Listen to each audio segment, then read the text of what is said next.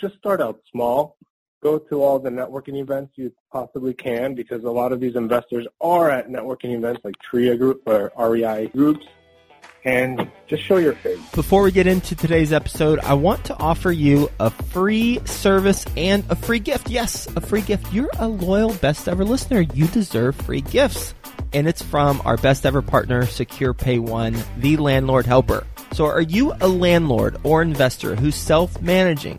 Well, if you're self-managing, is that the best way to scale your business? And are you fulfilled by self managing, or would you rather be doing other stuff with your time? Like, I don't know, scaling your business, scaling your portfolio, making more money, bringing more rentals, rental income coming in because you're acquiring more properties. If you want to scale, if you're not getting fulfilled by self managing, then here comes the free service, here comes the free gift. Linda Liberatore, you know her, episode 714 I interviewed her about her best ever advice, talked to her about her company, which is the solution to your problem, Secure Pay One, the landlord helper. They handle the phone calls, they handle the rent collections, they handle late payment reminders, they handle the lease violation notices, everything from the text messages, reminders, all the way to collecting the ACH payments. Linda's team will help you scale your business. Whether you've got 500 units or even a handful of units, go to mylandlordhelper.com forward slash Joe. That's mylandlordhelper.com forward slash Joe. They're going to give you a free 30 minute goal strategy session. They'll give you free setup and the first 30 days free. mylandlordhelper.com forward slash Joe. Again, if you are self managing and you're not fulfilled by self managing and you agree that there's a better way to scale your business, scale your investments, then go to mylandlordhelper.com forward slash Joe. Take Linda and her team up on their generous offer of giving you a trial and a strategy session to see if it's right for you mylandlordhelper.com forward slash Joe. Best ever listeners, welcome to the best real estate investing advice ever show. I'm Joe Fairless. This is the world's longest running daily real estate investing podcast. We only talk about the best advice ever. We don't get into any fluff. With us today, Luis Correra. How you doing, Luis? I'm great. Thank you, Joe, for having me on. My pleasure. Nice to have you on the show. And a little bit about Luis. He is a real estate investor at Innovative Property Group and IP Group. He currently raises capital for larger apartment purchases. He started in real estate in lease options and eventually doing wholesaling and flipping. And he is based in Durham, Raleigh area, North Carolina. With that being said, you want to give the best ever listeners a little bit more about your background and your current focus? Sure. A little bit about my background. Basically, I immigrated with my family from Spain in the 80s, and we moved to New Jersey, primarily uh, Newark, New Jersey, and then to Harrison. So I was pretty much raised in that area. Went through the typical family process. We have to go to college, so I went to college, Rutgers and NJIT, where I got a civil engineering degree, both a bachelor's and a master's. And then I went on to work for a large contractor and did a couple of skyscrapers, whatnot, and the economy hit, and I was laid off in 2008. And that's when I started really investing in real estate with lease options and then eventually wholesaling to some flips until I started getting private investors in 2010 to actually blow up my capital, so to speak. Yeah, so let's talk about 2010 to today. How are you making money? So basically, I'm making money with a combination of things. First and foremost, I'm a big believer of marketing. So we do Google AdWords, yellow letters, postcards not so much because they don't help out much in this area, and a lot of referrals, basically through door hangers and word of mouth. So we do a lot of wholesaling still, and the home flips we actually keep. And during the same time, I realized that capital is the most important thing in really real estate. So you can always find capital. The deals are a little harder to come by, but it's all about networking. So now I raise capital for these smaller projects, for smaller investors, for flips, or maybe a turnkey solution for them, or we raise capital for apartment complex purchases so we could flip them. All right, let's talk about the last thing you said. You raise capital for apartment complexes so you can flip them. Are you on the general partnership side on that deal? Yes, that's correct. Okay. Can you give us a case study of one that you did? We did one in 2010. I had one of my first flips was an eight unit. It was pretty interesting because I had an investor that he wanted to invest in real estate but didn't have time or experience and he knew I was doing some work so we hooked up and he insisted on a multifamily. I've never done a multifamily until that point, so we bought a small eight-unit complex in Kearny, New Jersey, for about 75 grand, and we used his 401k money. We rolled it over into a self-directed IRA, and we worked on that one. After 10 months, it sold for about 550k, and we rolled it over into the next project because he wasn't going to pay taxes anyway. But the only way to actually use leverage for a self-directed IRA was to 1031 it. So then we moved on to the 28 unit complex. Then eventually we did the same process, sold it after another year, moved on to a bigger complex, an 86 unit in South Carolina. Rinse and repeat, did it again. And now last year we placed them in 250 unit in Greenville, South Carolina. So between 2010 and last year, less than seven years, he went from 240 in his IRA to over 2.25 mil. Worth of value, right? Not actual profit, but value of property that he's controlling with the original money. Well, no, that is his original money now. So what transferred over from that IRA was that amount. So what did he originally put into the eight unit? 240 grand and he now has how much cash? Now he has a minimum cash because we placed that money into another complex, mm-hmm. but the transfer was 2.25 mil. Wow, that's incredible. So clearly we need to dig in here. so you went from eight unit, you had that for one year, you said? Less than a year, actually. Less than a year. Okay, I want to get the lay of the land, and then I'm going to go deeper into each of these. So eight unit had less than one year. Then you went to a what unit? It's a 28 unit. We had that for also less than two years, actually. We two years. went with the transfer. It was less than two years. We sold it for 2.2 mil and moved it over to an 86 unit. You sold the 28 unit for 2.2 million dollars. Yes, and it was acquisition of 1.2 mil. Okay and then you went into an 86 unit. Yes, which was a $4 million purchase price.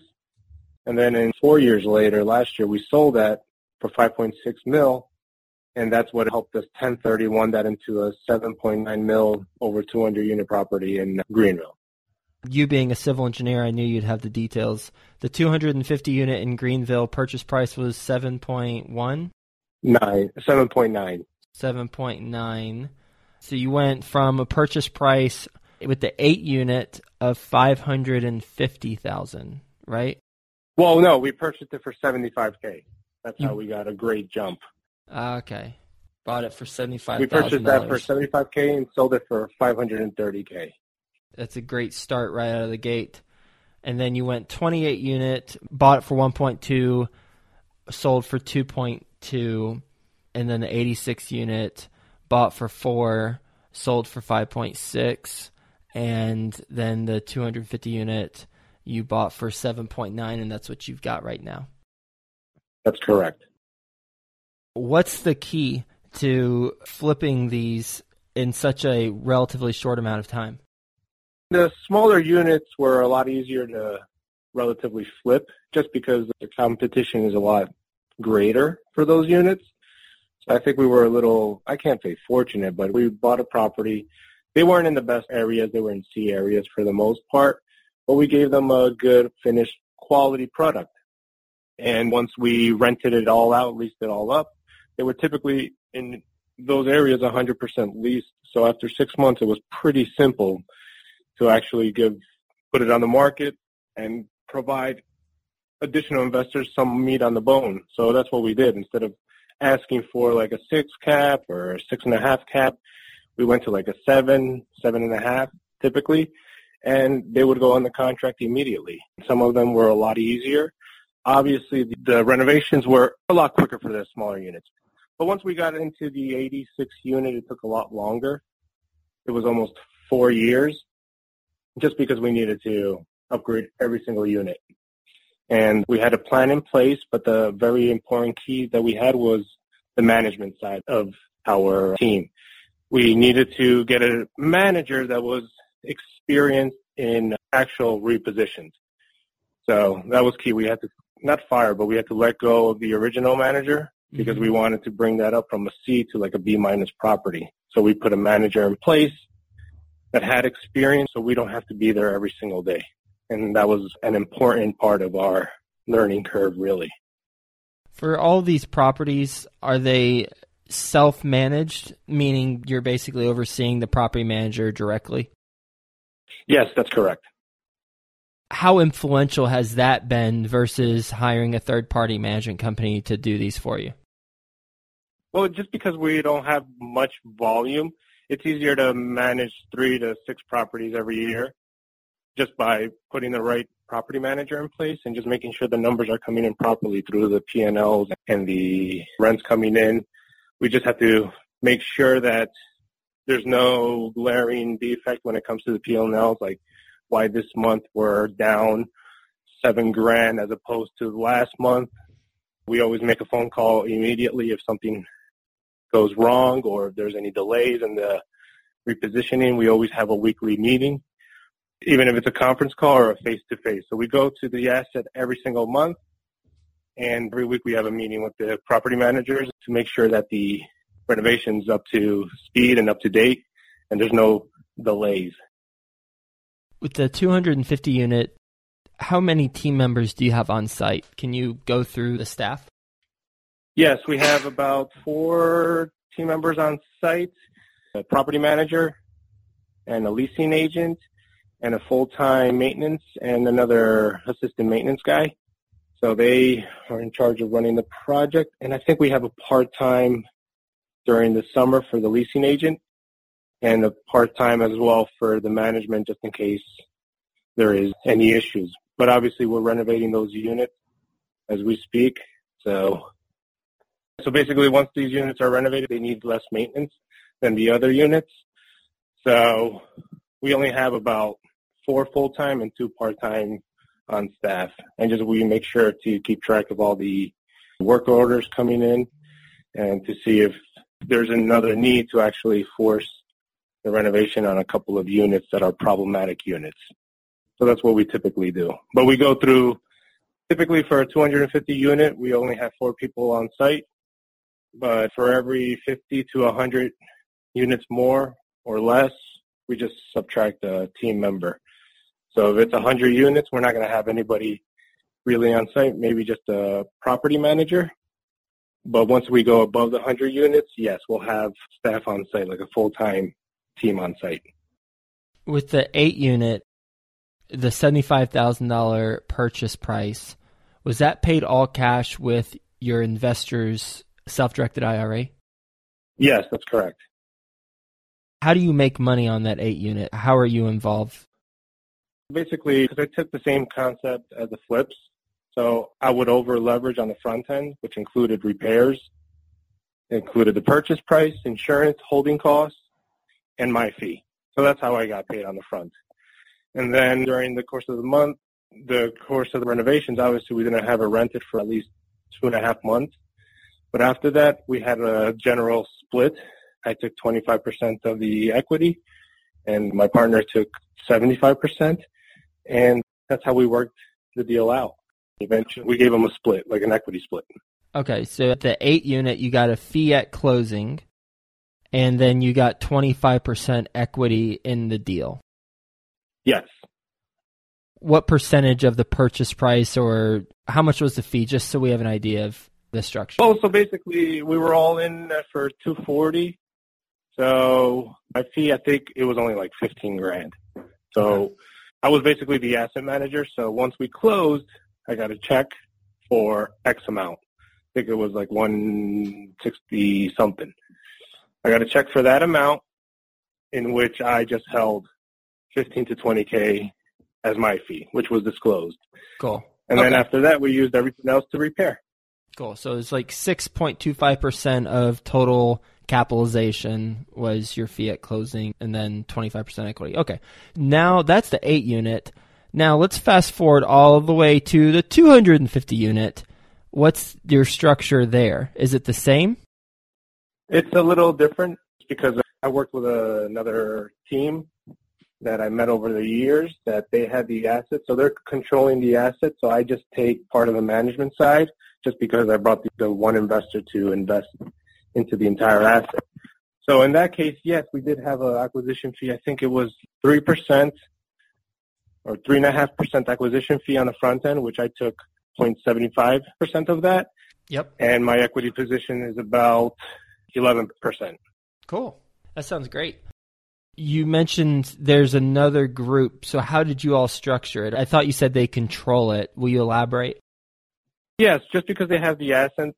In order to grow in this business, I felt that, okay, under 100 units, I could handle easily. Over 100 units, I may need somebody else to help me with the loan, with sponsorships and whatnot. Mm-hmm. So that's what I went about because I do network a lot. I go to all the, you probably know Dave Lindahl events. Yep, absolutely. And that's where I met other teams. And with these networking events, I would meet teams and I would actually try to work with the ones that are best situated with future connections. And I would tell them, hey, look, I'm pretty good at raising capital. If I were to raise capital now, could I be a part of the management team? And most of them usually always say yes. So now I decided to change my position, just similar to what I did with the 250 unit in South Carolina. So I found the people that needed money, money. And I said to myself, all right, this is a lot easier. I could get deals in my inbox, and all I have to do is raise capital. I prefer just doing that instead of going crazy and finding additional deals and overworking. Mm-hmm. So my goal now is just raising capital for teams that I feel confident in. And then you get to be on the general partnership side. That's correct. Have you looked at it from a standpoint of if you raise a dollar, how much projected profit do you want to have returned for being on the general partnership side? It just really depends really on the asset. Just the first couple of times I try to just network with them, even if the rate is like five mil, I'll try to bring somebody at one mil for a certain percentage of it. And if the general partnership is 75-25 split, for example, and I bring half of the capital, I do expect to get half of the acquisition fee that's not going to be used for repairs or renovations. And then the equity position, I don't mind taking a smaller piece just because there were more people involved that actually found the deal and actually got it funded through a primary lender. I know it also takes a lot of work on both sides. One, raising capital, and then the other side, which is making sure to get the loan from the lender. And that's how I structure it. Yeah. I prefer working with five teams a year, doing 10 deals a year instead of just doing one deal and only getting 5% of every deal. I'm fine with that. As long as my investor's happy with the rate of return he's getting, I'm happy because they'll keep on coming back and they'll keep on referring me to other investors. What is your best real estate investing advice ever? Just start out small. Go to all the networking events you possibly can because a lot of these investors are at networking events like TRIA Group or REI groups and just show your face and then start telling people what you do. And eventually a lot of people will say, hey, I want to work with you. I see what you can do but I'm still not confident in an apartment complex because that's out of my reach at the point. So they're a little small thinkers. So what I do is I work on a flip with them. Once the flip goes well, they'll continue to do more deals. Once they do more deals, then I could convince them to, hey, instead of putting 400K into two flips, let's protect some of that money and put 200K in an apartment complex and still get the return you wanted for the long haul and still get an equity position on this property so you could get even massive benefits. And then I still do flips with them. So I continue to build those relationships in order to eventually put them towards my goal, which is an apartment complex. That's what I do. You ready for the best ever lightning round? Uh, sure. I'm not sure about prepared, but go ahead. well, then you're going to give the best answers then if you're not prepared. Usually it's better if you're not prepared. First, though, a quick word from our best ever partners. Are you an investor who self manages, talks to your residents, collects checks, and handles all the day to day tasks?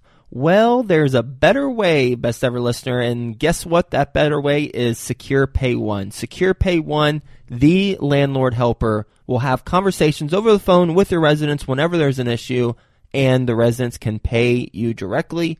So schedule your free trial and 30 minute session today at mylandlordhelper.com forward slash Joe. That's mylandlordhelper.com forward slash Joe. Feeling lost on your roadmap to wealth? Tune in to the newly launched REI Foundation podcast, where hosts Jason and Peely give you all the steps and missteps towards achieving your investing dreams.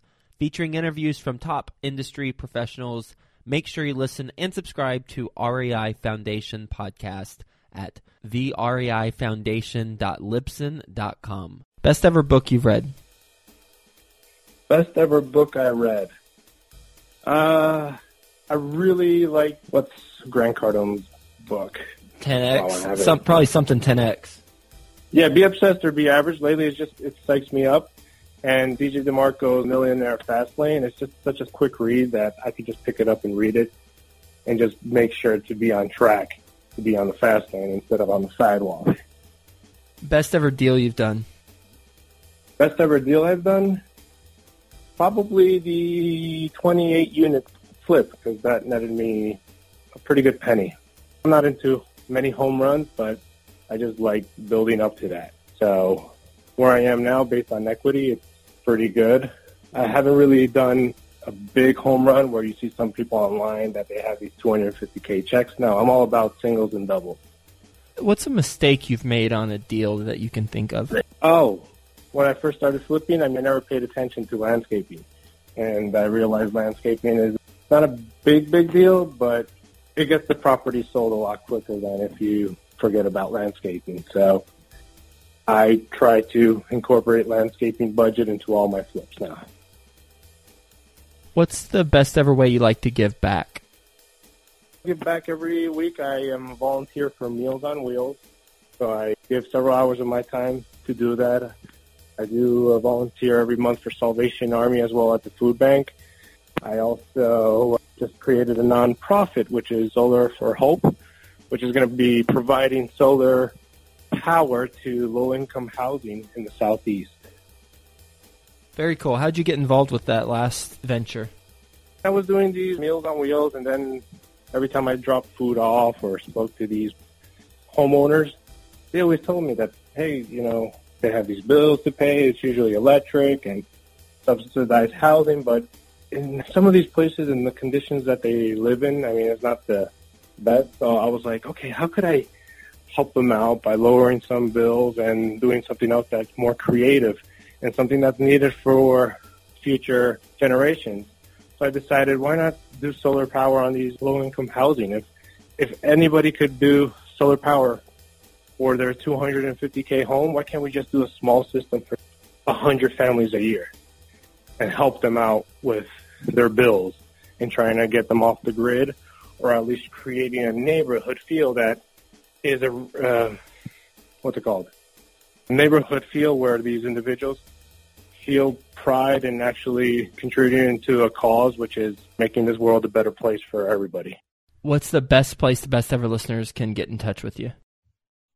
Either through Facebook at my uh, business site is at IP Group NC, or they could give me a call on my cell phone or text me at 973 902 7203. Well, Luis, thank you for being on the show. Holy moly, this eight unit flip that turned into a 250 unit monster.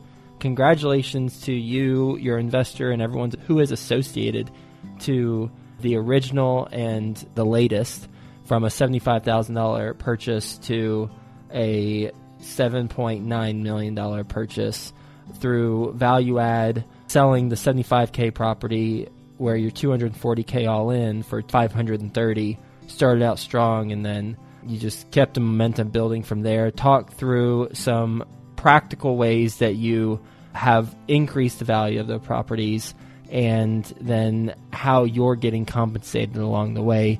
That tends to be a question that I receive a lot. How do I structure deals with partners? So thanks for getting into that. Thanks for being on the show. Hope you have a best ever day, and we'll talk to you soon.